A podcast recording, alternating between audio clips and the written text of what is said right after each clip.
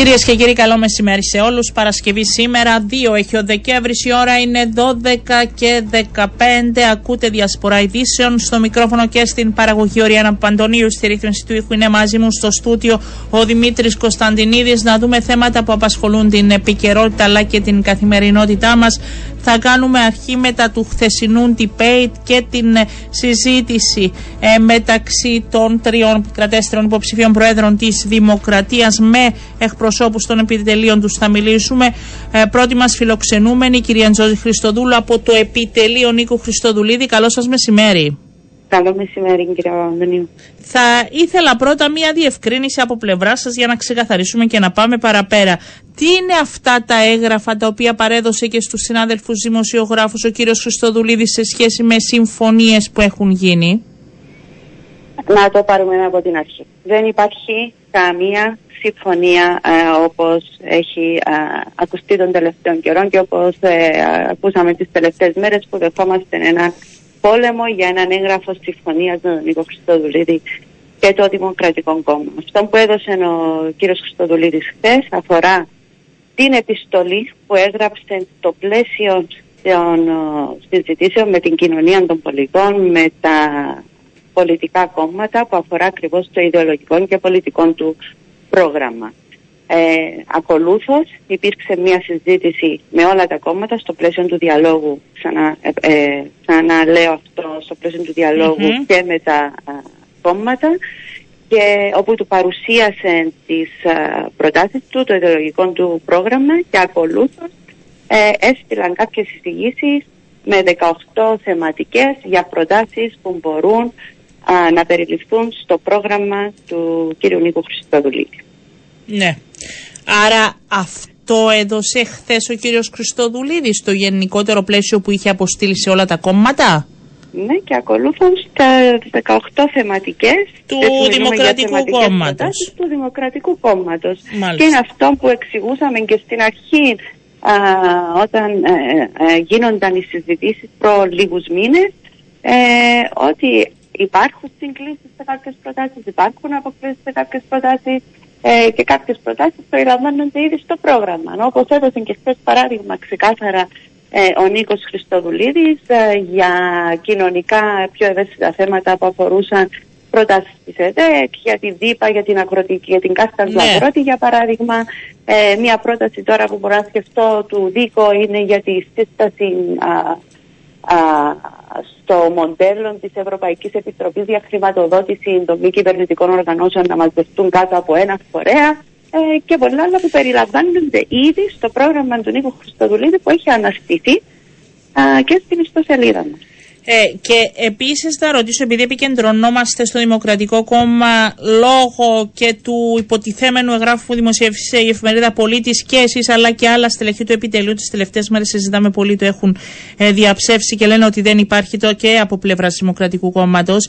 Με την ΕΔΕΚ και τη Δημοκρατική Παράταξη υπάρχει οποιοδήποτε έγγραφο που υπεγράφει να αναμένουμε ή ούτε εκεί; Έγγραφο, κανέναν έγγραφο, ε, όπως εξήγησα, όπως και οι 18 8 θεματικές ενότητες που έστειλε το ΔΙΚΟ και στη βάση συζητήσεως σας ανέφερα και τώρα όπως για παράδειγμα πρόταση της ΔΥΠΑ για την κάρτα του αγρότη που περιλαμβάνεται α, στο πρόγραμμα του Νίκο Χριστοδουλίδη στον πρωτογενή τομέα που παρουσιάστηκε και πριν λίγες μέρες. Ναι. Ε, ε, ωραία, θα πάμε παραπέρα ε, και θα ρωτήσω σε σχέση ε, με τα όσα λέχθηκαν χθες για το. Εγώ θα ρωτήσω το Υπουργικό Συμβούλιο να κάνω αρχή και το ξεκάθαρο προφίλ, είπε ο κ. Χριστοδουλίδης, για το οποίο έχει για τα άτομα που θα περιληφθούν.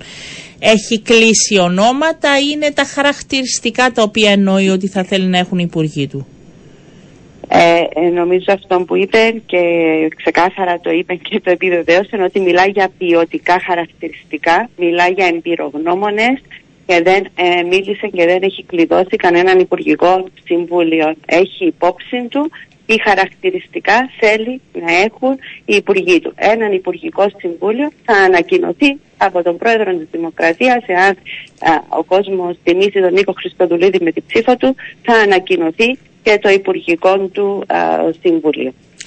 Να σας ρωτήσω και για το θέμα των σχολείων, των ιδιωτικών και των δημόσιων σχολείων. Ε, μεταξύ άλλων, επειδή εμπλάκει το θέμα των σχολείων και σε σχέση με την διαφθορά, που παρακολουθώντας και λίγο Twitter και αντιδράσεις του κόσμου και μηνυμάτων, ο Νίκος Χριστοδουλίδης μεταξύ άλλων είπε ότι αν θέλουμε να πατάξουμε γενικότερα και την διαφθορά, είναι να μην επιλέγουμε από τα μικρά να πηγαίνει το παιδί μας σε ένα σχολείο που δεν ανήκει στην γειτονιά μας, που δεν έχει δικαίωμα, ε, και να κάνουμε κάποιες κινήσεις, μέχρι τα μεγαλύτερα.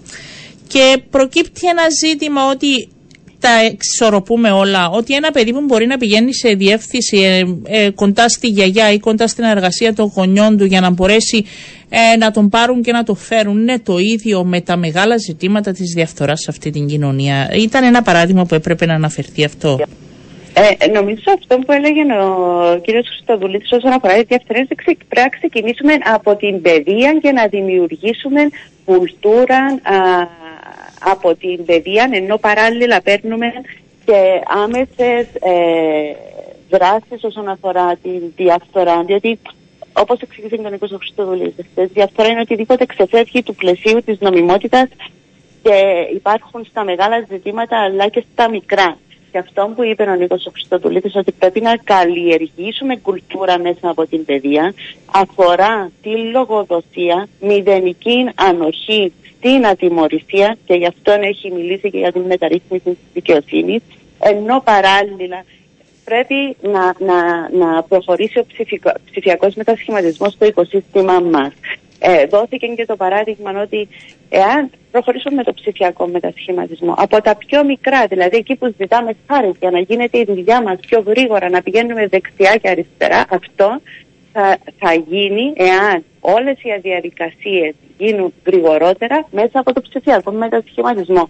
Αλλά να τονίσω Όχι, ξανά... είπε όμως και αυτό το παράδειγμα που σας λέω. Ναι, είπε πρέπει, ότι ναι. να μην το παίρνουν. Ναι, αλλά μιλάμε ε, για την καθημερινότητα και για να γίνεται αυτό σημαίνει γίνεται αποδεκτό γιατί κατατίθονται κάποια έγγραφα. Θα μου πείτε, ασχολείστε με τόσο. Τον κόσμο τον είδα και τον ενόχλησε αυτό το πράγμα και το σχολείωσα γιατί προφανώς υπάρχει κόσμος ε, που διευκολύνεται από κάποιους άλλους που βρίσκονται στην περιοχή για να παίρνουν και να φέρνουν τα παιδιά τους. Βεβαίως διευκολύνεται διότι έτσι έχει δημιουργηθεί αυτό το σύστημα μέχρι σήμερα. Και αυτό το, το ορθόν όπως γίνεται και στο εξωτερικό είναι αν υπάρχουν οι κατάλληλες δομές. Αυτό που λέμε και φωνάζουμε ε, χρόνια, διαδομές που αφορούν τη σύζευξη της οικογενειακής και επαγγελματικής ζωής, ε, δηλαδή να υπάρχουν ε, βρεφονιπιακοί σταθμοί για, ε, για παράδειγμα οι οποίοι είναι δωρεάν και προσφέρουν ουσιαστική φροντίδα στα παιδιά στη σταδιακή υλοποίηση του ολοήμερου σχολείου. Όλα αυτά θα λυθούν όπως και το κυκλοφοριακό στο τέλος της ημέρας θα λυθεί εάν δημιουργηθούν οι κατάλληλες δομές και αυτές περιλαμβάνονται μέσα στο πρόγραμμα του Νίκου Χριστοδουλίδη. Διότι κάποιος όταν εργάζεται στο κέντρο, για παράδειγμα, και ζει, λέω για παράδειγμα, στο Τσέρι, και η οικογένεια, οι γιαγιάδες, παππούδες είναι κοντά στο κέντρο, είναι φυσιολογικό τα, τα παιδιά να πηγαίνουν σε εκείνα τα σχολεία. Εάν υπήρχαν οι δομές σε όλες τις περιοχές, δεν θα υπήρχαν αυτά τα προβλήματα. Και ξέρετε, αυτό, επειδή το νιώθω κι εγώ και σε προσωπικό επίπεδο, θα μπορέσουν επιτέλους οι γιαγιάδες και οι παππούδες να απολαύσουν και τα χρόνια τους και την ενεργό τους γύρανση α, αφού συνταξιδοτηθούν, διότι δεν είναι δίκαιο ούτε για αυτούς. Άρα πρέπει όταν μιλάμε για προτάσεις να μιλάμε ολιστικά. Γιατί είναι λες και χτίζουμε ένα δρόμο, ξεκινάμε να κάνουμε ένα δρόμο, ε, κύριε Παπαντονίου, και ξεχνάμε ότι μπορεί να έχει άλφα δεξιά και αριστερά μας. Δεν μπορεί να γίνει αυτό το πράγμα. Πρέπει να δουλεύουμε ολιστικά και με οριζόντιες προτάσεις. Γι' αυτό όταν αναφέρθηκα στη διασπορά μίλησα και για την παιδεία και για την λογοδοσία μεταρρύθμισης της δικαιοσύνης και του ψηφιακού μετασχηματισμού και παράλληλα την καλλιέργεια κουλτούρας. Πρέπει να εργαζόμαστε οριζόντια και αυτόν έχουμε πετύχει μέσα από το πρόγραμμα διακυβέρνησης του Νίκου Χριστοδουλίδη, όπως σήμερα ε, εξελίσσεται και ένα πρόγραμμα διακυβέρνησης ε, μιας, ε, αν θέλετε, κυβέρνησης που θα περιλαμβάνει και την αριστερά και δημοκρατικό συναγερμό, ε, γιατί το είπαμε και πριν και είπατε για άξιους και ικανούς. Ε, αυτή θα είναι μια οικουμενική κυβέρνηση, αυτός είναι ο στόχος; Είναι ο στόχος α, ακριβώς του Νίκου Χριστοδουλίδη, διότι ακούσαμε και για αυτάρμα και αν μου επιτρέπετε αυτό είναι ε, υποτιμητικών και για τη στήριξη των. Το είπε ο κύριος Σαββέροφ Νεοφίντο ότι ποιος θα είναι και με ποιες θέσεις. Θα είναι ένας ναι, και προσβάλλει ναι. και την κυβέρνηση του Νίκου Αναστασιάδη όταν υπήρχαν άτομα από διάφορους χώρους. Ε, εν πάση περιπτώσει. Εντάξει, δεν υπήρχαν άτομα ε, στην κυβέρνηση Νίκου Αναστασιάδη από διάφορους χώρους. Από ποιους χώρους υπήρχαν άτομα στην κυβέρνηση; Παλαιότερα. Σε από ποιους χώρους; Ε, τι υπήρχαν από τη ΔΥΠΑ, υπήρχε από το ΔΥΚΟ. Ε, υπήρχαν άτομα που έχουν διαγραφεί από το Δημοκρατικό Κόμμα και μετά πήγαν στην κυβέρνηση και υπήρχαν και άτομα τότε που υπήρχε συνεργασία μεταξύ των κομμάτων. Δηλαδή μετά ε, δεν υπήρχε αυτό. Δηλαδή όταν υπάρχει συνεργασία, δηλαδή αν, αν τα κόμματα συνεργάζονται με τον Αδόρο Πνεωτήτου δεν υπάρχει αυταρμάς, αλλά όταν συνεργάζονται με τον ανεξάρτητο υποψήφιο υπάρχει αυταρμάς. Ναι, όχι δεν είπα αυτό, απλά είπα για την παρούσα ναι, ναι κυβέρνηση. Ναι, απλά, ναι. απλά λέω, ναι. Ε, ε, ο Νίκος Χριστοδουλίδης υποστηρίζει ακριβώς α, την εθνική ενότητα. Είναι κάτι που θέλει και ο κόσμος, είναι κάτι αυτό που ακούμε από την α, κυπριακή κοινωνία. Είναι μια ρεαλιστική προοπτική. Ε, τα προβλήματα που αντιμετωπίζουμε κυρία Παπαντονίου, ο κόσμος δεν έχουν κομματικό χρώμα. Η ακρίβεια αφορά το ίδιο από τον αριστερό μέχρι το των δεξιών και υπάρχουν στελέχη από όλους τους χώρους που συνεργάζονται ήδη μαζί με τον Νίκο του Χριστοδουλίδη που είναι ικανά και μπορούν να αξιοποιηθούν. Είναι εμπειρογνώμονες με γνώσει στα θέματα και πρέπει να ανταποκριθούμε στις απαιτήσεις της κοινωνίας επιτέλους και αφού συμφωνούν ακριβώς με τις αρχές και τις αξίες του προγράμματος του Νίκου Χριστοδουλίδη που βρίσκεται ο άνθρωπος στο επίκεντρο. Ε, πο, ε, πότε ολοκληρώνεται η παρουσίαση όλων των θέσεων; Ε, ευελπιστούμε ότι μέσα στην ερχόμενη εβδομάδα θα ολοκληρωθεί διότι έμειναν πέντε προτεραιότητες θεωρώ ότι είναι προς το τελικό στάδιο ε, θα ολοκληρωθεί. Ευχαριστώ πάρα πολύ. Να είστε καλά, κυρία Χριστόδουλου. Καλό σας μεσημέρι. Ήταν από το επιτελείο του Νίκου Χριστοδουλίδου η κυρία, η κυρία Χριστοδουλίδη, η κυρία Αντζώση Χριστόδουλου. Πάμε στο επιτελείο Ανδρέα Μαυρογιάννη. Είναι η κυρία Εφηξάθου και δεν θα μπορούσα να τη ρωτήσω έτσι. Καλό σας μεσημέρι, κυρία Ξάνθου. Καλό μεσημέρι. Την προηγούμενη φορά που μιλούσαμε ραδιοφωνικά τουλάχιστον, ε, συζητούσαμε ότι ναι, μεν στηρίζεται, αλλά ίσως λόγω της απόφασης των οικολόγων να μην σας βλέπουμε σε στα επιτε... Στο επιτελείο ε, υπήρχε και μια ανακοίνωση από πλευρά στο επιτελείο ότι στηρίζετε τον εαυτό σας και όχι τους οικολόγους. Τι έγινε ακριβώς αυτό το μπέρδεμα και μετά θα ε, πάμε δεν, δεν νομίζω να, να είχαμε εμείς συζήτηση ότι δεν θα πάω στο επιτελείο. Η πρόθεση μου ήταν πάντοτε να στηρίξω. Όχι, είπα ότι αποφασίστηκε. Ναι, την ώρα που είπατε εσείς ναι. ότι στηρίζω Ανδρέα Μαυρογιάννη, είπα ο κύριος Σεοπέμπτου ε, κάλεσε την ηγετική βέβαια πυραμίδα να μην συμμετέχει σε επιτελείο. Εσείς φαντάζομαι νιώσατε ότι ναι. δεν είστε στην ηγετική, γι' αυτό το κάνατε; Όχι ακριβώς. Ε, όταν έγινε. Καταρχάς, ακολουθήσαμε μια μακρά διαδικασία για να φτάσουμε το περίφημο 60% υπέρ κάποιου υποψηφίου. Δεν τα καταφέραμε. Η πιο ψηλή, ναι, το πιο ψηλό ποσοστό ήταν ένας 40%. Όταν πλέον ε, ε τελεσίδικα το κίνημα Νικολόγων αποφάσισε ότι δεν θα στηρίξει συγκεκριμένον υποψήφιο, υπήρξε ε, πρόθεση να τεθεί ενώπιον του εκλογικού συνεδρίου η συζήτηση ενός κώδικα συμπεριφοράς ο, η οποία, ο, ο οποίος κώδικας παρουσιάστηκε ενώ ε, ε, θα κληθούν τα άτομα που θα στηρίξουν υποψήφιους να μην συμμετέχουν σε πάνελ ή να βγαίνουν σε εξέδρες για συγκεκριμένους υποψήφιους. Όμως δεν ολοκληρώθηκε αυτή η συζήτηση παρά την έκκληση μου να κλείσει το θέμα γιατί ήδη είχαμε καθυστερήσει πάρα πολύ τη διαδικασία για στήριξης οποιοδήποτε υποψήφιο. Και βάσει του καταστατικού, το μόνο σώμα των οικολόγων το οποίο μπορεί να θέσει θέμα κώδικα διοντολογίας είναι αυτό το περίφημο εκλογικό συνέδριο. Εφόσον δεν λήφθηκε απόφαση σε εκείνον το επίπεδο, πλέον θεωρούσα ότι είμαι απόλυτα ελεύθερη να κάνω την επιλογή μου. Δεν υπήρχε κανένας περιορισμός.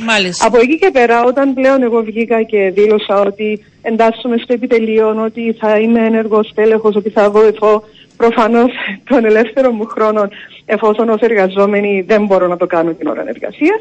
Ε, υπήρξε μια διευκρινιστική ανακοίνωση, μια απόφαση της Πολιτικής Επιτροπής, μετέπειτα δηλαδή απόφαση, που καλούσε τα στελέχη ε, και τα μέλη της Παγκύπριας Εκλογικής Συνδιάσκεψης να μην βγουν και να, ε, να, να συμμετέχουμε με οποιοδήποτε τρόπο σε επιτελεία δημόσια.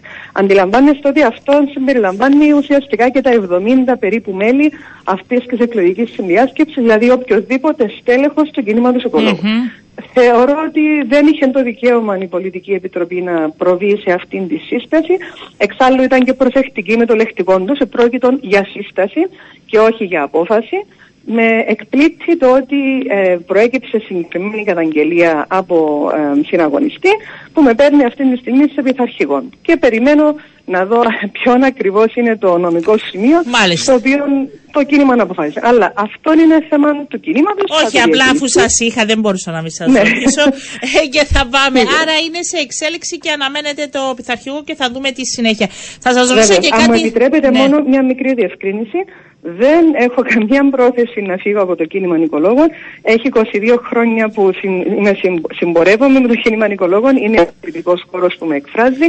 Αυτή τη στιγμή όμως έχουμε προεδρικές εκλογές και θεωρώ ότι είναι υπέρτα των καθήκων όλων των πολιτικά σκεπτόμενων ανθρώπων να παραταχθούν με υποψήφιον που στηρίζουν, γιατί είναι πολύ σημαντικό το ποιος θα είναι ο επόμενος πρόεδρος και λόγω των υπολείπων συγκυριών. Αυτό. Επιτρέψτε μου κιόλας, επειδή είστε και στους οικολόγους και το δηλώνετε και το στηρίζετε, είστε στους πιο μικρούς, αν θέλετε, επειδή λαμβάνω και κάποια μηνύματα σήμερα και θα ήθελα το δικό σας σχόλιο, ότι έχουμε βαρεθεί να βλέπουμε μόνο τους τρεις ε, υποψήφιους στους τρεις κομματικούς ή τους τρεις που προηγούνται ε, και να επιβάλλεται λένε οι ακρότες ουσιαστικά έτσι, ενημέρωση μόνο προς αυτούς τις θέσεις. Θεωρείται άδικο, θεωρείται ότι έχουν δίκιο οι υπόλοιποι που είναι εκτός των διακαναλικών debate. Κοιτάξτε, το κατανοώ, αλλά υπάρχει μια πολύ πρακτική δυσκολία. Είναι πολύ μεγάλος ο αριθμός των υποψηφίων και από τη στιγμή που θα πρέπει να γίνει μια διαλογή, αν μου επιτρέπετε την, την φράση, δεν είναι η πιο δόκιμη, αλλά τέλος πάντων, αν πρέπει να γίνει μια επιλογή των ατόμων ε, με βάση την υποστήριξη που έχουν τουλάχιστον δημοσκοπικά και με δεδομένο ότι ακόμη δεν έχουμε καν την επίσημη υποβολή των υποψηφιωτήτων, οπότε τότε είναι που ενεργοποιείται και ο νόμος και η νομική υποχρέωση για την ε, ισότιμη ε, παρουσίαση όλων των υποψηφίων, αντιλαμβάνουμε τα κολλήματα που προκύπτουν σε επίπεδο ε, των καναλιών, των μέσων μαζικής επικοινωνίας.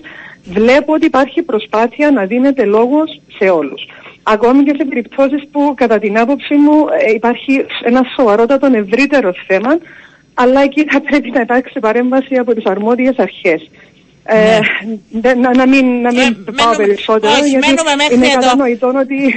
Ναι, είναι, είναι από... Μένουμε ναι, μέχρι εδώ και πάμε και στο χθεσινοβραδινό debate mm-hmm. που είδαμε ένα Ανδρέα Μαυρογιάννη αν θέλετε να είναι έτσι πιο δεν θα πω επιθετικός, πιο έντονος σε σύγκριση με προηγούμενα ε, δική μου άποψη και για άλλη μια φορά βρέθηκε να επαναλαμβάνει και να τοποθετείται σε σχέση με την διαφορετική ερμηνεία που είχε με το κόμμα το βασικό που τον υποστηρίζει το ΑΚΕΛ στα γεγονότα στο Κράνς Μοντανά.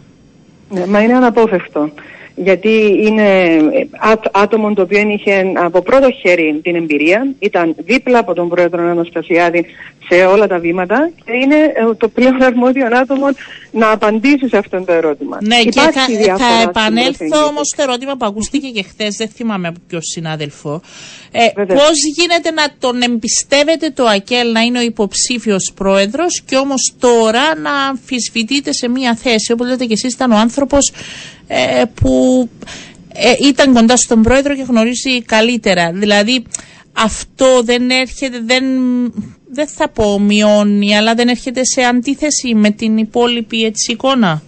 Είναι κατανοητό ότι αυτό είναι το ερώτημα θα κανονικά θα απευθυνθεί προς το Σωστό, εγώ ρωτάω ως προς το επιτελείο. Ναι. Είναι ξεκάθαρο ότι έχουμε προεδρικές επιλογές μπροστά μας ο, ο οποιοδήποτε πρόεδρος εκλεγεί, αυτός θα προεδρεύει του Υπουργικού, αυτός θα επιλέξει ποια άτομα θα τοποθετήσει για κάθε θεματική διαδικασία και η, η στήριξη από μέρους του ΑΚΕΛ είναι ακριβώς αυτό. Στήριξη. Από εκεί και πέρα θα είναι επιλογή του Προέδρου και μόνο το πώς θα προχωρήσει. Θεωρώ δεδομένο ότι θα υπάρξει αντιπροσώπευση και του ΑΚΕΛ και στο Υπουργικό και σε οποιασδήποτε άλλες βαθμίδες. Αλλά το ερώτημα για το θέμα του Κυπριακού εμπιστεύονται τον Ανδρέα Μαυρογιάννη επειδή τον έχουν δει διαχρονικά το πώς διαχειρίζεται το Κυπριακό και δεν θα μπουν στη διαδικασία τώρα να επιβάλλουν με οποιοδήποτε τρόπο. Επειδή τον έχουν επιλέξει για αυτόν που είναι. Γιατί τους έχει δώσει την εμπειρογνωμοσύνη του διαχρονικά και τον έχουν εμπιστευτεί και όταν ήταν ο επικεφαλής για τα θέματα προεδρίας του 2012 και μας έβγαλε ένας προπρόσωπος σε μια πάρα πολλά δύσκολη ε, περίοδο και συγκυρία και επειδή βλέπουν ότι διαχρονικά ως ε, ο εκπρόσωπος μας, ως ο διαπραγματευτής μας κρατούσαν όλους ενήμερους από το πιο μικρό κόμμα που ήταν το δικό μας το οποίο εμείς εκτιμούμε την διαχρονική ε, άμεση ενημέρωση που είχαμε και διαβούλευση που είχαμε με τον κύριο Μαυρογιάννη και τότε για την Προεδρία αλλά κυρίως όταν ήταν διαπραγματευτής και πιστεύουν ότι είναι ένας από τους λόγους που δεν έχουν εμπιστευτεί. Από εκεί ναι. και πέρα θα πρέπει να ρωτήσετε το ΑΚΕΛ ναι, ναι, ναι, εάν θεωρούν ότι υπάρχει οποιαδήποτε. Το επιτελείο δεν θεωρεί ότι υπάρχει θέμα. Μάλιστα. Η εμπιστοσύνη είναι απόλυτη και το δείχνουν και οι δημοσκοπήσεις. Η τελευταία δημοσκόπηση που προχθές βγήκε από τον ΜΕΓΑ και χθες είχαμε τη διακαναλική εκεί έδειχνε έναν 82% συσπήρωση του κόσμου του ΑΚΕΛ προς την υποψηφιότητα του κ. Μαυρογιάννη. Πόσο ο κύριος Μαυρογιάννης ε, μίλησε χθες για μια κυβέρνηση με άτομα από την κοινωνία που ασπάζονται το ίδιο όραμα και τις ίδιες θέσεις. Ε, είπε στελέχη του ΑΚΕΛ θα συμπεριλαμβάνονται, αλλά θα μιλάει όμως για μια κυβέρνηση ε, που θα είναι περισσότερο από ό,τι αντιλήφθηκα και έδωσε να καταλάβω mm-hmm. οι προσωπικές του επιλογές. Ακριβώς. Την περίοδο που ανέλαβε τα θέματα της Προεδρίας, έναν από, τα, από τις πιο σύνηθεις ε, ε, κουβέντες, ναι. που άκουγα από κόσμο ο οποίος συνεργάστηκε μαζί του ήταν ότι πρώτη φορά συνεργαστήκαμε με άνθρωπο ο οποίος όχι μόνο εκτίμησε τη δουλειά μας αλλά επίσης την ανέδειξε, μας ανέδειξε εμάς και δεν προσπάθησε να την οικειοποιήσει. Και αυτό δείχνει και το ποιόν του ανθρώπου θέλει συνεργάτες, θέλει ανθρώπους δίπλα του οι οποίοι θα είναι οι καλύτεροι στον τομέα τους για να μπορέσουν όλοι μαζί να στηρίξουν και να κρατήσουμε αυτήν την Κυπριακή Δημοκρατία και να πάμε μπροστά. Βλέπει το πόσο έχει καταραγωθεί αυτή τη στιγμή η Κύπρος μας διεθνώς. Αυτή ήταν η δουλειά του εξάλλου, αυτή ήταν η καριέρα του τόσα χρόνια και θέλει να μπούμε πίσω σε μια σωστή πορεία θα βάλει τα άτομα τα οποία θα μπορούν να διαχειριστούν το κάθε χαρτοφυλάκιο, την κάθε θεματική που θα μπορέσουν να βγάλουν τον ίδιο άσπρο πρόσωπο εφόσον αναλαμβάνει την ευθύνη σε μια προεδρική δημοκρατία αλλά επιπλέον θέτει στόχους για να υπάρξει μια ευθυγράμμιση της πορείας μας όπως έπρεπε να ήταν. Με βάση τους στόχους μας, τις διεθνείς συμβάσεις που έχουμε υπογράψει, τις ευρωπαϊκές μας υποχρεώσεις. Πώς σχολιάζεται ότι ο Αβέροφ Νεοφίτου ξεκαθάρισε πω ο νυν Υπουργός Οικονομικών θα είναι και ο επόμενος Υπουργός Οικονομικών; Δεν είμαι σίγουρη ότι θα είχε το θετικό αντίκτυπο το οποίο περίμενε ο κύριος Αβέροφ ότι θα είχε. Ευχαριστώ πάρα πολύ, κυρία Ξάνθου. Να είστε καλά. Καλό σας μεσημέρι. Να είστε καλά. Καλό μεσημέρι. Πάμε σε διαφημίσεις και επιστρέφουμε.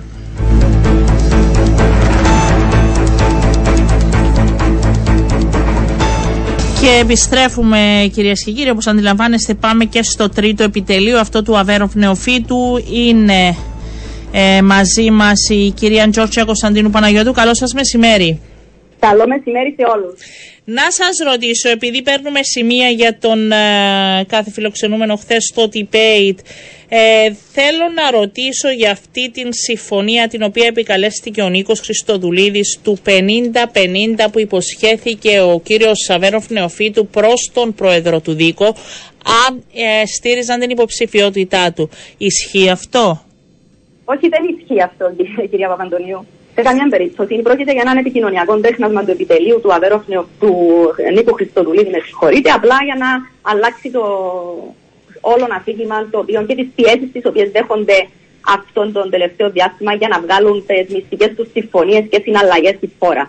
Αυτό, εν πάση περιπτώσει, που έχει σημασία σήμερα είναι ότι πάμε στις εκλογές ως δημοκρατικός συναγερμός με τον υποψήφιο μας. Δεν υποστηρίζεται ο Δημοκρατικός Συναγερμός και ο Αβεροφνιοφίτου από άλλο κόμμα. Άρα το ερώτημα που παραμένει αυτή τη στιγμή είναι ο Νίκος Χριστοδουλίδη, ο οποίος υποστηρίζεται από άλλα κόμματα, τι μυστικές συμφωνίες έχει από τη στιγμή που τους ζητά με αυτόν το όχημα και με αυτόν το μόρφωμα τη ψήφο του λαού. Από εκεί και πέρα, βέβαια, ο ίδιος ε, δηλώνει έτσι για να ε, τα ακούσαμε και πριν ότι δεν υπάρχουν ε, μυστικές συμφωνίες και γι' αυτό έριξε την μπάλα προς τον Αβεροφνεοφίτη. Εγώ δεν θα μείνω εδώ. Μα, Θέλω... μα, μα, ναι. Παπαντονίου, επιτρέψτε να πω ότι τον έχει διαψεύσει ο ίδιος ο Νικόλας Παπαδόπουλος με τη δήλωσή του. Δηλαδή πρέπει πρώτα να συνεννοούνται πριν να βγαίνουν να μιλούν. Ούτε μεταξύ τους δεν μπορούν να συνεννοηθούν. Σε αυτό το σημείο τώρα, δύο μήνες πριν τις εκλογές. Ο ίδιος ο κύριος Παπαδόπουλος, 27 έκτου, στην εκπομπή της κυρίας Βετού, τον ακούσαμε όλοι με τα αυτιά Τα, είπε, τα είπε και χθες, επαναλαμβάνοντα. Να, να σας πω κάτι όμως. Την ίδια ώρα ε, αυτό επί της ουσίας τώρα έχει σημασία ή τι γίνεται από εδώ και πέρα και τι αναμένεται στις εκλογές και πώς θα αλλάξουν τα πράγματα και εγώ θα αρχίσω από τα σημεία χθες που υπόθηκαν.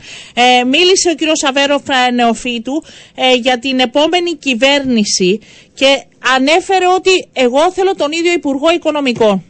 Γιατί προχώρησε σε αυτή την ε, αναφορά χθες, υπάρχει λόγος; Θα, θα απαντήσω πρώτα σε ένα σημείο πολύ συγκεκριμένα και θα πάω απευθείας στην απάντηση αυτή ναι. τη ερώτηση, Υπουργό. Είναι πολύ σημαντικό να ξέρουμε τις μυστικές συμφωνίες, κύριε Αντωνίου, γιατί δείχνουν ακριβώς τον τρόπο που επιλέγουν να πολιτεύονται.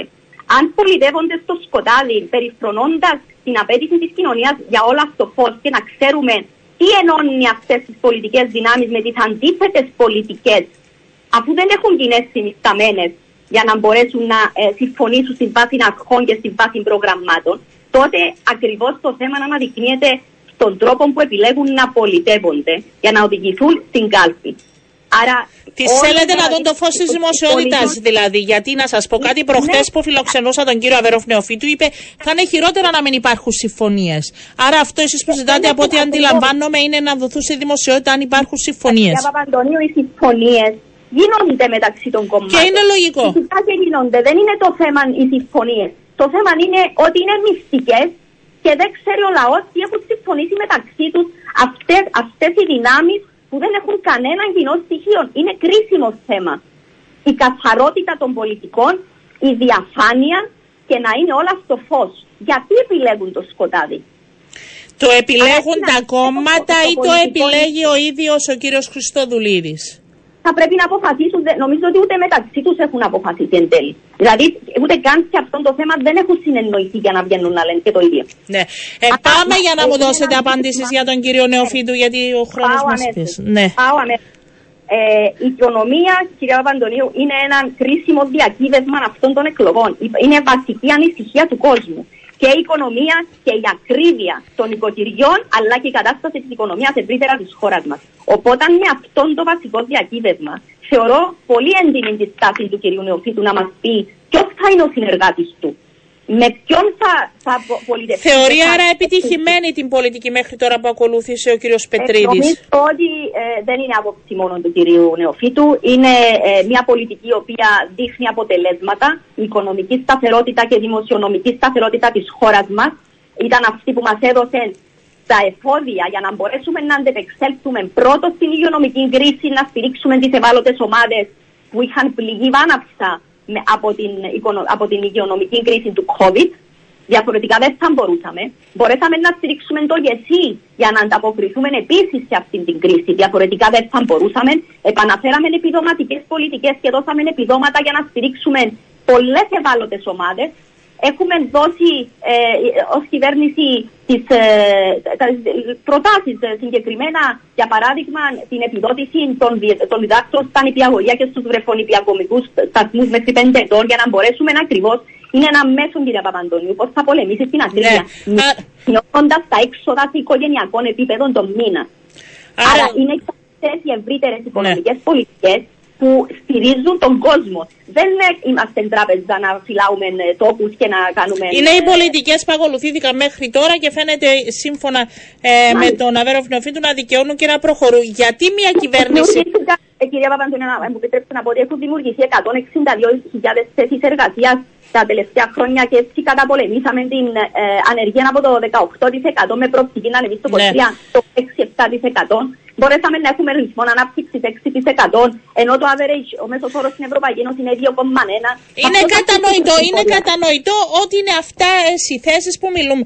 Γιατί η κυβέρνηση αχταρμάς, ε, κυρία Παναγιώτου, σε σχέση ε, με το αν θα περιληφθούν σε αυτήν ικανοί άνθρωποι από όλους τους κομματικούς χώρους; Και λέω ότι η κυβέρνηση αχταρμάς είναι ε, φρασιολογία που χρησιμοποίησε χθες ο κύριος Νεοφίτου ε, σε σχέση με την επιλογή Νίκου Χριστοδουλίδη. Επειδή αποτελείται από δυνάμεις που δεν έχουν καταφέρει να κουμαντάρουν το σπίτι τους όσον αφορά την ενότητα. Και προσπαθούν τους τελευταίους μήνες να μας πείσουν ότι ενώ αυτοί δεν έχουν διασφαλίσει την ενότητα στα του οίκου τους, θα διασφαλίσουν ενότητα μεταξύ τους και μετά θα διασφαλίσουν και ενότητα με τον κύριο Χριστοδουλίδη ως τον βασικό τους. Ε, δεν είναι ο πρόεδρος της Δημοκρατίας που διορίζει όμως. Δεν μπορεί να επιλέξει ικανούς ανθρώπους να είναι δίπλα του από όποιο κομματικό δεν χώρο; μόνο, να σας πω, δεν είναι μόνο θέμα ανθρώπων, κύριε Παπαντονίου, είναι και θέμα πολιτικών. Ε, δηλαδή η πολιτική χαράσσεται από τον κύριο Χριστοδουλίδη. Θα πω ένα πρόσφατο παράδειγμα του πώς έχει ε, καταρρεύσει το αφήγημα της ενότητας. Στι εκπλήσει πριν τρεις εβδομάδες, ενώ ο κύριος Χριστοδουλίδης είχε την αλφα άποψη, τα κόμματα που τον υποστηρίζουν κατέβηκαν με τρεις διαφορετικές προτάσεις, τον περιφρόνησαν και τον αγνόησαν και προχώρησαν με τις δικές τους πολιτικές. Άρα, αυτό που ε, πιστεύουμε είναι εξαιρετικά σημαντικό είναι ότι έχουμε τα δείγματα μπροστά μας ως λαός αυτή τη στιγμή του τι θα ακολουθήσει εάν εκλεγεί μια κυβέρνηση η οποία δεν έχει βασικές πολιτικές συνισταμένες, βασικές αρχές και κοινό πρόγραμμα. Ναι. Θα μετατραπεί η χώρα μας, κυρία Παπαντονίου, είναι δύο οι βασικοί πυλώνες για να έχουμε έναν κράτος. Είναι η διακυβέρνηση και η κυβερνησιμότητα. Και τις καλύτερες πολιτικές να έχεις για να διακυβερνήσεις τη χώρα, αν δεν έχεις κυβερνησιμότητα, ε, δεν θα μπορέσει να αντεπεξέλθει η χώρα μας. Δεν έχουμε κοινοβουλευτικό σύστημα, ούτως ώστε αν τσακωθούν οι χαρτί, η αρχή της δεδηλωμένης, να πάμε ξανά σε εκλογές για ανανέωση τη λαϊκή εντολή. Ε... Χωρίς κυβερνησιμότητα θα είμαστε όμοιροι ο λαός και η κοινωνία για πέντε χρόνια σε ένα reality show. Ναι, ξεκάθαρο. Θέλω να, να και ακόμη ένα σημείο. Γιατί εγώ ή ο κάθε εργαζόμενος που μπορεί να μην έχουμε την οικονομική ευχαίρεια να πηγαίνει το παιδί μας σε ιδιωτικό σχολείο πρέπει να βρούμε τη λύση γιατί δεν υπάρχουν ολοήμερα γιατί ήταν η δικαιολογία που είπαν όταν μιλούσαν ρώτησα και το άλλα επιτελεία σε σχέση με γιατί τα παιδιά τους πηγαίνουν σε ιδιωτικά σχολεία. Ο κύριος Αβέροφ Νεοφίτου είπε ότι πηγαίνει γιατί δεν υπάρχουν δημόσια ολοήμερα. Πρώτον υπάρχουν και αυτό δεν ξέρω γιατί δεν λέχθηκε. Υπάρχουν δημόσια ολοήμερα. Και δεύτερο, αυτό είναι 10 χρόνια διακυβέρνηση δεν μπορούσαν να γίνουν όλα ολοήμερα για να έχουμε την ευκαιρία όλοι οι γονείς και να μην υπάρχουν διακρίσεις σε σχέση με τα παιδιά. Κοιτάξτε, επειδή είμαι και εγώ και έχω άποψη στα θέματα της παιδείας πάρα πολύ έντονη. Εγώ θα ε, το έβρισκα πιο τίμιο να πει ότι προτιμώ, επιλέγω αυτά που προσφέρει ένα ιδιωτικό σχολείο. Αλλά όχι να λέμε επειδή δεν υπάρχουν ολοήμερα δημόσια. Κοιτάξτε, ένα, ένα βασικό ερώτημα το οποίο έχω και εγώ ως πολίτης και το έχω εκφράσει πολλές φορές είναι γιατί δεν έκαναμε το Α, γιατί δεν έκαναμε το Β, ναι. γιατί δεν, δεν εφαρμόσαμε αυτές τις πολιτικές και αυτόν τώρα είμαστε πράξη. Η αλήθεια είναι ότι η χώρα μας, τα πρώτα πέντε χρόνια διακυβέρνησης του κ. Αναστασιάδη, προσπαθούσε να σηκωθεί από τα συντρίμια. Η δεύτερη πενταετία ήταν πενταετία μεταρρυθμίσεων και δεν μπορούμε να μηδενίζουμε ότι δεν έγινε έργο. Έγινε ένα τεράστιο έργο, ίσως άνευ προηγουμένου. Για πρώτη φορά εφαρμόστηκε η, η, η μεταρρύθμιση της υγείας στο ΓΕΣΥ, που είναι μια τεράστια παρακατάσταση. Α μείνουμε εδώ, σε αυτό, σε αυτό όμως. Θέλω για το ιδιωτικό σχολείο στο ιδιωτικό σχολείο. Υπάρχει όραμα για την παιδεία, κυρία Παπαντονίου. Τώρα είναι η στιγμή, αυτή η πενταετία, αφού έχουμε ε, ανορθώσει την οικονομία μας, έχουμε πετύχει τις βασικές μεταρρυθμίσεις της δικαιοσύνης, της ε, υγείας, προχωρούμε με την παιδεία με πολύ συγκεκριμένο όραμα. Θέλουμε ολοήμερο σχολείο. Το, αυτή τη στιγμή δεν υπάρχουν, δεν είναι όλα ολοήμερα. Υπάρχουν όμως υπάρχουν κάποια, κάποιους γονεί δεν τους βολεύει, κάποια είναι ε, μακριά. Α γνωρίζουμε αυτά τα προβλήματα. Είναι και το παράδειγμα που είπε ο κύριος Τουστοδουλή εχθές ότι εμείς που θέλουμε να κάνουμε μεταγραφές στα παιδιά μας σε ένα άλλο σχολείο είμαστε και διεξαρμένοι, μας είπε.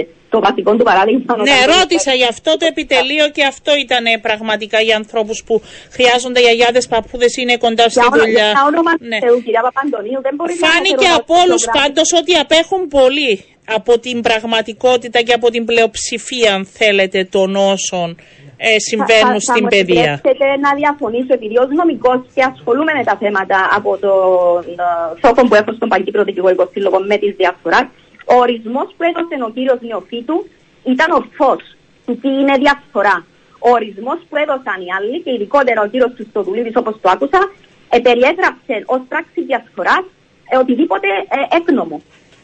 Δεν, ε, ε, μια εγώ δεν μίλησα για διαφθορά, βέβαια. Εγώ μίλησα για τα σχολεία και τις επιλογές που έκανα. Ε, δεν ανοίξα καν το κεφάλι. Πήγαμε, νομίζω, πήγαμε από τον γονιό που θέλει να κάνει μεταγραφή και αρχίσαμε να αναλύσουμε. Ναι, αλλά νομίζω. Είναι, είναι σου διάθεση ναι. να απαντήσω ό,τι ερώτηση θέλετε. Όχι, α, αυτό ήθελα. Πιστεύετε ότι ήταν στο παράδειγμα του κυρίου Αβέροφ Νεοφίτου θα μπορούσε να πει ότι επιλέγω ιδιωτικό για χι λόγους. Αλλά όχι γιατί δεν υπάρχουν ολοήμερα. Υπάρχουν ολοήμερα στο δημόσιο. Πρώτο δείχνει ότι δεν το γνωρίζει. Ε, και δεύτερον, ότι μπορούσαν και να γίνουν όλα. Άποψή μου, ως, ε, ε, ξέρετε, ο καθένας έχει τις δικές του ευαισθησίες. Ναι. Πριν λίγες μέρες είχαμε την ευκαιρία να βρεθούμε με την ε, Ομοσπονδία των Συνδέσμων Γονέων και να έχουμε μια πολύ καλή ε, συνάντηση. Ήμουν και εγώ παρούσα. Σας διαβεβαιώνω ότι ο κ. Σαββερόφ Νεοφίτου γνωρίζει πολύ καλά ότι κάποια σχολεία ε, σε κάποιες περιοχές μπορεί να είναι ολοήμερα. Αυτό που εμείς θέλουμε δεν είναι αυτό το μοντέλο σήμερα.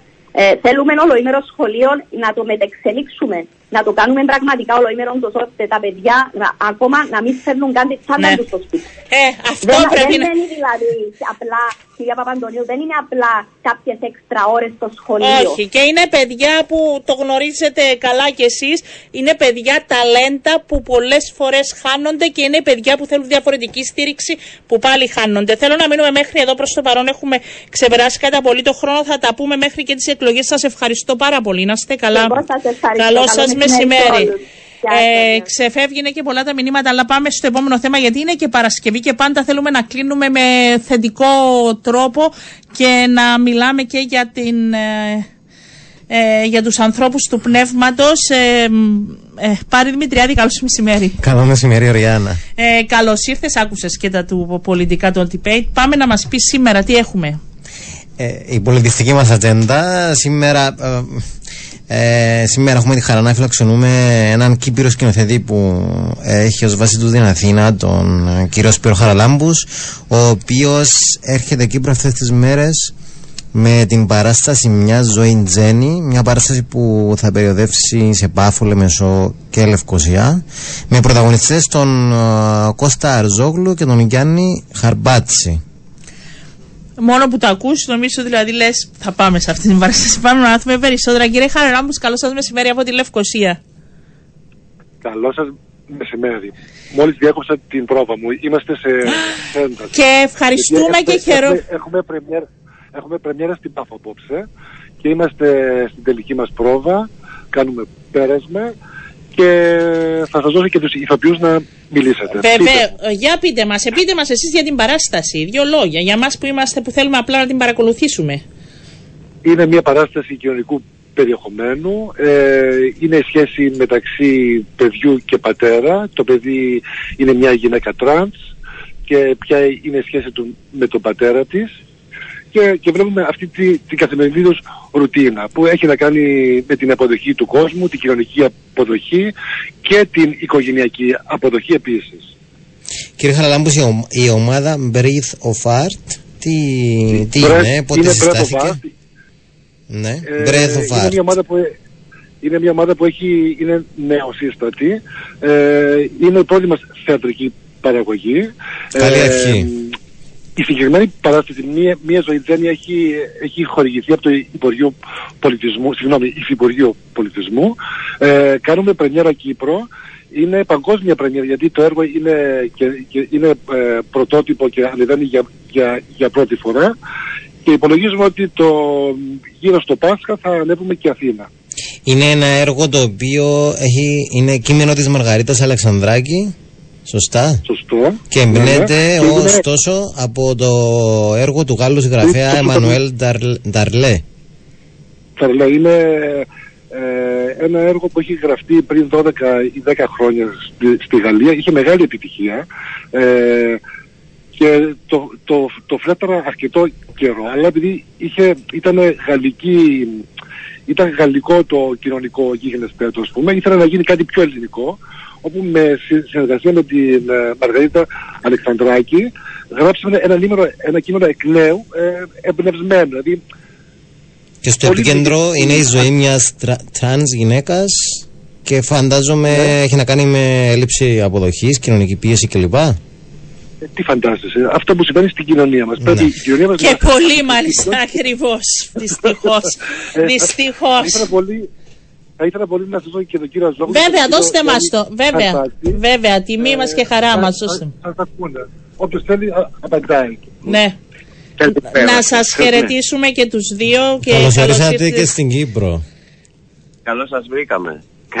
Είναι, είναι, ε, πόσο καιρό έχετε να έρθετε Κύπρο; Ε, εμένα προσωπικά είναι η πρώτη φορά Η που πρώτη έρχομαι σας και- φορά. Ναι. Και έχει χαρά πολλά χρόνια να έρθω και επιτέλους είμαι εδώ. Με ένα δύσκολο έργο, επιτρέψτε μου να πω, σε μια κοινωνία επίσης έτσι και μικρή και με ιδιαίτερε. ε, ε, Και εδώ έτσι τα προβλήματα Χρειάζονται αυτά. όμως αυτά τα ναι, θέματα να να- ήρθατε να, να- να ταρακουνήσετε. Για αναδεικνύονται. πείτε μας. Ε, κοιτάξτε, ευτυχώς ε, αυτό το διάστημα έχουν αρχίσει λίγο και αλλάζουν τα δεδομένα, κυρίως στις νεότερες γενιές. Οι Ισχύει. παλαιότερες γενιές ακόμη κρατούν τα παλιά πιστεύω. Ε, νομίζω ότι αυτό το έργο θα βάλει και αυτό το λιθαράκι του όσον αφορά στο ότι αυτά τα άτομα τα έχουμε, έχουμε σίγουρες και ως κάτι υπερβολικό. Η δική μου προσέγγιση για την Τζέννη είναι, είναι η ανθρώπινη προσέγγιση. Δηλαδή θέλω να δείξω με αυτό το ρόλο ότι και αυτά τα άτομα έχουν ψυχή, έχουν συναισθήματα, είναι άνθρωποι, πληγώνονται, έχουν ε, επιθυμίες, έχουν ανάγκη από αγάπη και δεν είναι μόνο αυτά τα αντιδραστικά άτομα που από την ανάγκη τους να επιβιώσουν γίνονται αντιδραστικά επειδή όλοι εμείς τους φερόμαστε, τους βάζουμε στο περιθώριο. Θέλουμε να Ε, το ακούσουμε. έργο ναι. είναι- Το έργο είναι ένα πολύ γλυκό έργο. Ε, έχει να επικεντρώνεται κυρίως στη σχέση της Τζέννης με τον πατέρα της, με τις δυσκολίες που και εκείνος αντιμετωπίζει ε, προσπαθώντας να αποδεχτεί αυτό που του συμβαίνει λόγω του παιδιού του και της ίδιας που προσπαθεί με κάθε τρόπο να είναι δίπλα στον πατέρα της αλλά ταυτόχρονα βιώνει αυτή την απόρριψη προσπαθώντας πα- κάθε στιγμή να λάβει έστω και κάτι τρυφερό από εκείνον. Θα ευχηθούμε κάθε επιτυχία. Θέλουμε να πούμε, να χαιρετήσουμε και να ακούσουμε και μια τοποθέτηση από πλευράς του κυρίου Αρζόγλου, αφού είναι δίπλα σας. Να σας ευχηθούμε καλή συνέχεια και επιστροφή στην πρόβα και καλή επιτυχία απόψε. Μας ακούει ο κύριος Αρζόγλου. Ναι, ναι, ακούω. Ναι. Ευχαριστώ. Τι, δύο κουβέντες, ε. Ε, δύο Ε, κουβέντες. Τα είπαν πολλά οι προηγούμενοι. Γι' αυτό είναι ραδιοφωνικός ο χρόνος. Για πείτε μας. Α- Αυτό το έργο πάντως δεν λέγεται με δύο κουβέντες γιατί έχει μια διάσταση ε, πολύ μεγαλύτερη από την ιδιωτική διάσταση που έχει μέσα ο πατέρας με, τη, με το γιο του ε, ή την κόρη του. Ε, δεν μπορεί να αποδεχτεί. Έχει μεγαλώσει, έχει μεγαλώσει μέσα σε μια ε, κουλτούρα ε, που, που δεν αποδέχεται αυτή την αλλαγή φύλου. Έχει μεγαλώσει, πονάει για αυτό το... Δεν πονάει εγωιστικά επειδή ο γιος του δεν είναι η συνέχεια του εαυτού του. Πονάει επειδή πιστεύει ότι κάνει κακό στον εαυτό του. Κύριε Αρζόγλου, εσείς ε, υποθέτω υποδιέσετε τον πατέρα στο έργο, σωστά; Ναι, ναι, ολός. Αν ήσασταν εσείς στη θέση του πρωταγωνιστή, πώς αντιδρούσατε έτσι, αν μπορείτε να μας πείτε; Αν σας συνέβαινε στην πραγματική ζωή κάτι αντίστοιχο; Μ, ε, Στη πραγματική ζωή αν συνέβαινε Ναι, αν είχατε ένα γιο ο οποίος ε, ε, ε, ε, έγι- ήταν τρανς γυναίκα. Ναι, ναι. Ε, δεν, δε- προσωπικά δεν θα με, στη ζωή δεν θα με σοκάριζε τόσο πολύ. Ε, ο πατέρας εδώ υποφέρει πάρα πολύ και υποφέρει και διπλά, όχι μόνο για την αλλαγή φύλου τη, τη- του γιού του, ε, που το λέει Ευγένιο και εκείνη λέει Τζέννη, ε, ε, υποφέρει και επειδή λογοδοτεί κατά κάποιο τρόπο σε μία μητέρα η οποία έφυγε νωρίς. Εγκατέλειψε και το γιο της και πέθανε η γυναίκα και τον άντρα της και επομένως έχει ο άντρας της να, να ε, λογοδοτήσει και να λογοδοτήσει και σε αυτή τη γυναίκα συνομιλεί κιόλας μαζί της συνομιλεί ε, στη φαντασία του. Οπότε είναι ένας Ε, σύνθετο ζήτημα.